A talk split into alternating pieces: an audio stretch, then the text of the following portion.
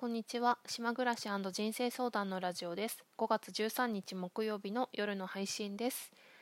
今日の雑談は2つ話したいことがあって1個目は愛の話と2個目は全然話題変わるんですけど 最近のちょっと気づきで個人事業主とかフリーランスとか、まあ、自分一人でなりわいを作っていきたいと思った時に湧き上がる不安っていうのがあると思うんですけどうん、それについての話をちょっとしてみたいと思います。1個目のね愛の話なんですけどあの前々回のラジオで話をした私が、えー、先週の金曜日と土曜日の24時間にわたり絶望状態に陥ったっていう話をしてでそれがきっかけで前回のラジオで話したまあ、あの友達に例えばあのオラクルカードのセッションしてもらったり相談を聞いてもらったりとかすごくねあの愛をもらったというか幸せになったんですよね。だから絶望から幸せになったみたいな話を前回していてで、まあ、その続きといえば続きなんですけどで私が金曜日に絶望した時に、うんと、やっぱり自分はそういう時にね言葉が欲しい人なのでうん自分の気持ちを整理するっていうのもあるんですけどあのある作家さんにメールを書いて、まあ、ラジオに当ててメールを書いたんですよね。で私何度かあのそういう、まあ、相談みたいなメールを したことがあってわりかし読まれてるんですけど今回も読んでもらってでさっきねそれを聞いたのあのインターネットのラジオなんでなんかそれ聞いたらまた思い出しちゃって 思い出しちゃってまたね絶望に戻ってしまってさっき。まあ今も継続してるんですけど。まあなのでその読んでもらった話を今するわけではないけどまあちょっと気づきがあったのでその話なんだけど私やっぱり自分で思ったんだけどなんか愛のことがよくわからないなと思って子育てしてる人だと愛愛するっていうことが分かるのかなってなんか思ったけど私は子育てをしていなくてであのねこれは恋愛とはちょっと違う話なんですよね。恋愛はあの恋愛経験はもう正直飽きたぐらいあもう飽きてるっていうぐらい恋愛したと思ってもう興味がほとんどないんですけどうーんとねなんか私が思う相手やっぱりその人とかその状態とかをうんなんかそのまま受け入れるっていうことを変えようとしないっていうことだと思ってるんですよね。で、まあ、前前回のラジオで私が絶望してきた時に あのラジオで流れたプリミチブさんの歌詞のフレーズで「そして僕は君から何も欲しがらないさ」っていうフレーズがあってまさしくそれだと思ってるんですよね。相手から何ももらいたいと思わない。うん。そう考えると私はやっぱりあの恋愛のことを思え思えばね思い出せばやっぱりなんかほらそこれはまあ人間だものだからもちろん そうしょうがないんですけどあの私を一番大切にしてほしいとかうーんまあメールしなんでしょういっぱいありますよね。メールしたらあの返事を欲しいとかプレゼントあげたら喜んでもらいたいとかうーんなんかそういうのあるじゃないですか。もらいたいっていうか、まあ、愛されたいとかもらいたいっていうあげたら返してほしいみたいな ありますよねそれって。人間だと。なんかででも本当の愛ってやっぱりそれをその人がなんだろうもし自分にそれを欲しいものを返してくれなかったとしてもそれをそのまま受け入れるっていうかうん。なんで返してくあの水を私の奪った水を返してくれないのとかあこのちょっと水の話は前回のラジオの続きなので今聞いた人は分かんないかもしれないけど。うん。なんか自分はやっぱりその私がやってきたことは愛じゃなかったのかなってなんか思ったんですよね。ただその代わりまあいい話をすると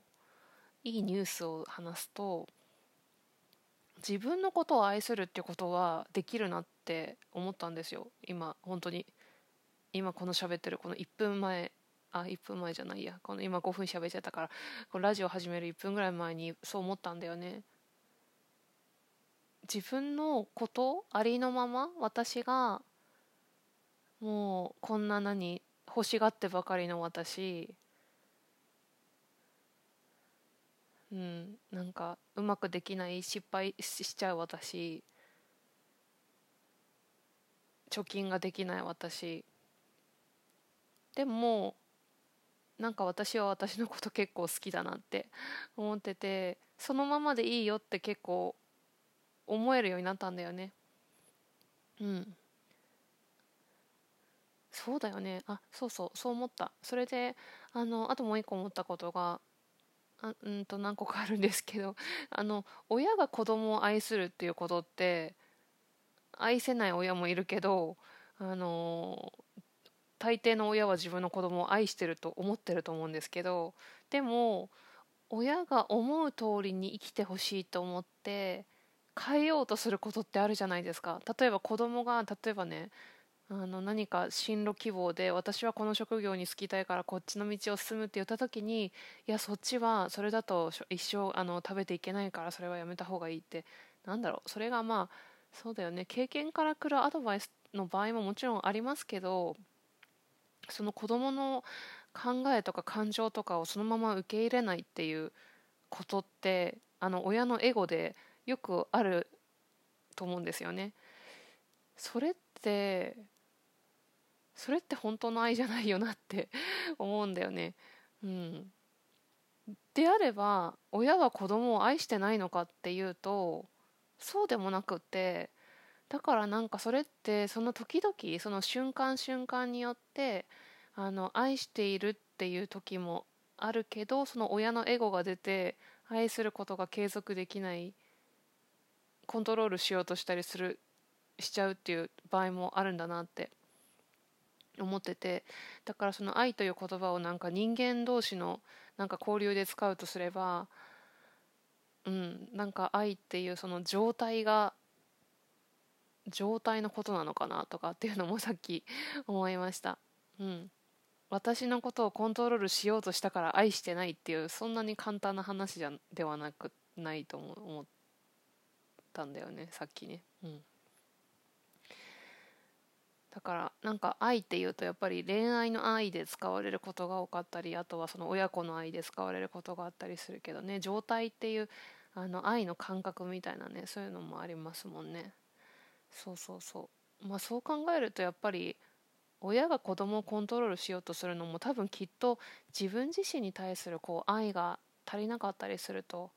なんか相手を変えようとしちゃったりするのかなと思ってだからもしかして自分のその過去の恋愛の時とかも自分への愛とかなんか尊敬が足りなかったりして人のことを変えたり自分に仕向けたり心を向かせたりしてコントロールしようとしたりして満足を得ようとしてたのかななんてそんな風にさっきね思いました。うん。まあでもなかなかね難しいっていうかこのうんパートナーとかそのそうですね恋愛とか彼氏とか旦那さんとかそうだけどそのままをそのまま愛すっていうその状態を変えないっていうのってなかなか難しいですよね。その人がたとえ自分のことを好きじゃなくなったとしてもそれを変えようとしないということですからね。難しいですね。あんまり今までこういう話してこなかったかもしれないですね。はい。というわけで愛については大体そんな感じで。で2つ目の全くあの突然話が変わって私が最近思ってこれすごくね自分の中ではいいアイディアだと思うのでここで話しておきたいと思ったんですけどなんか私自身もそうですけど、まあ、今ってあの副業として起業するっていう方が増えてると思うんですよね、まあ、YouTube だったりとかあとはメルカリとか メルカリじゃないやメルカリじゃなくてココナラとかなんかランサーズでしたっけ？なんかそういういろんななんかプラットフォームみたいなものがあるからなんか割と誰でも簡単にインターネットさえあれば自分のやりたいことがこう始められたりするとするじゃないですか。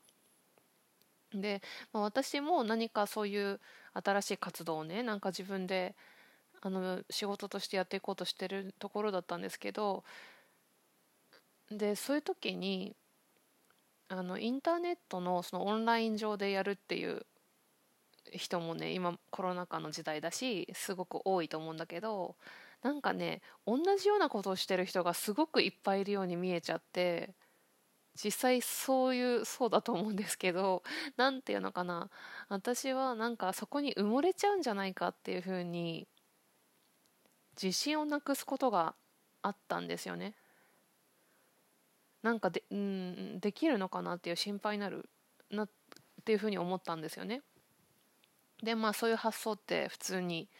あの単純に湧くものだと思うんだけどでもなんかね私がその時 自分で思ったのは違うなって思ってそれその考えってでなんでかっていうと例えばまあ日本人が1億2,000万人ぐらいいるとしてで私一人一人の人生がありますね。一人一人の私がいますいますよね。でその私がと私は友達が欲しいですって思ってるとします。友達が欲しいって思ってるけど友達が欲しい人なんていっぱいいるから私には友達ができるはずがないっていう考えがあったとするとすると変じゃないですか。なんかそれと同じだなって思ったの。言ってる意味わかりますか？私みんなが友達を欲しいと思ってるから私に友達ができるはずがない。まあそれは彼氏とか彼女とか結婚とかももしかしてそうかもしれないですね。まあそんなことなかなかどうだろう？思う人もいるかな？なんか結婚したい人いっぱいいるから私なんか結婚できないっていう。うん。なんかその考えってちょっと変じゃないですか？うん。そんなわけないじゃないですか。みんなが友達が欲しいから自分にできない自分には回ってこないってそんなことあるわけないじゃん。なんかそれとね同じように思えたんですよ。その仕事に関して。ということはオンライン上の中にそのインターネットの中に自分のやりたいこうビジネスみたいなのが埋もれちゃうっていうことはそれはあると思うけどなんか自分自身としてうーん何て言うのかな。活動していけば絶対に誰かと出会わないはずがないし仕事が来ないはずがないって思ったんですよね。でそのためにはやっぱりインターネット上ではなくてリアルで活動するっていう。うん。なんかそうだな。リアルな自分をうん出していく。うん。うん。なんかそれそういうふうにあ そう。いやなんとなくわかりますよね。自分として私が私として活動していけば大丈夫っていうこと。うん。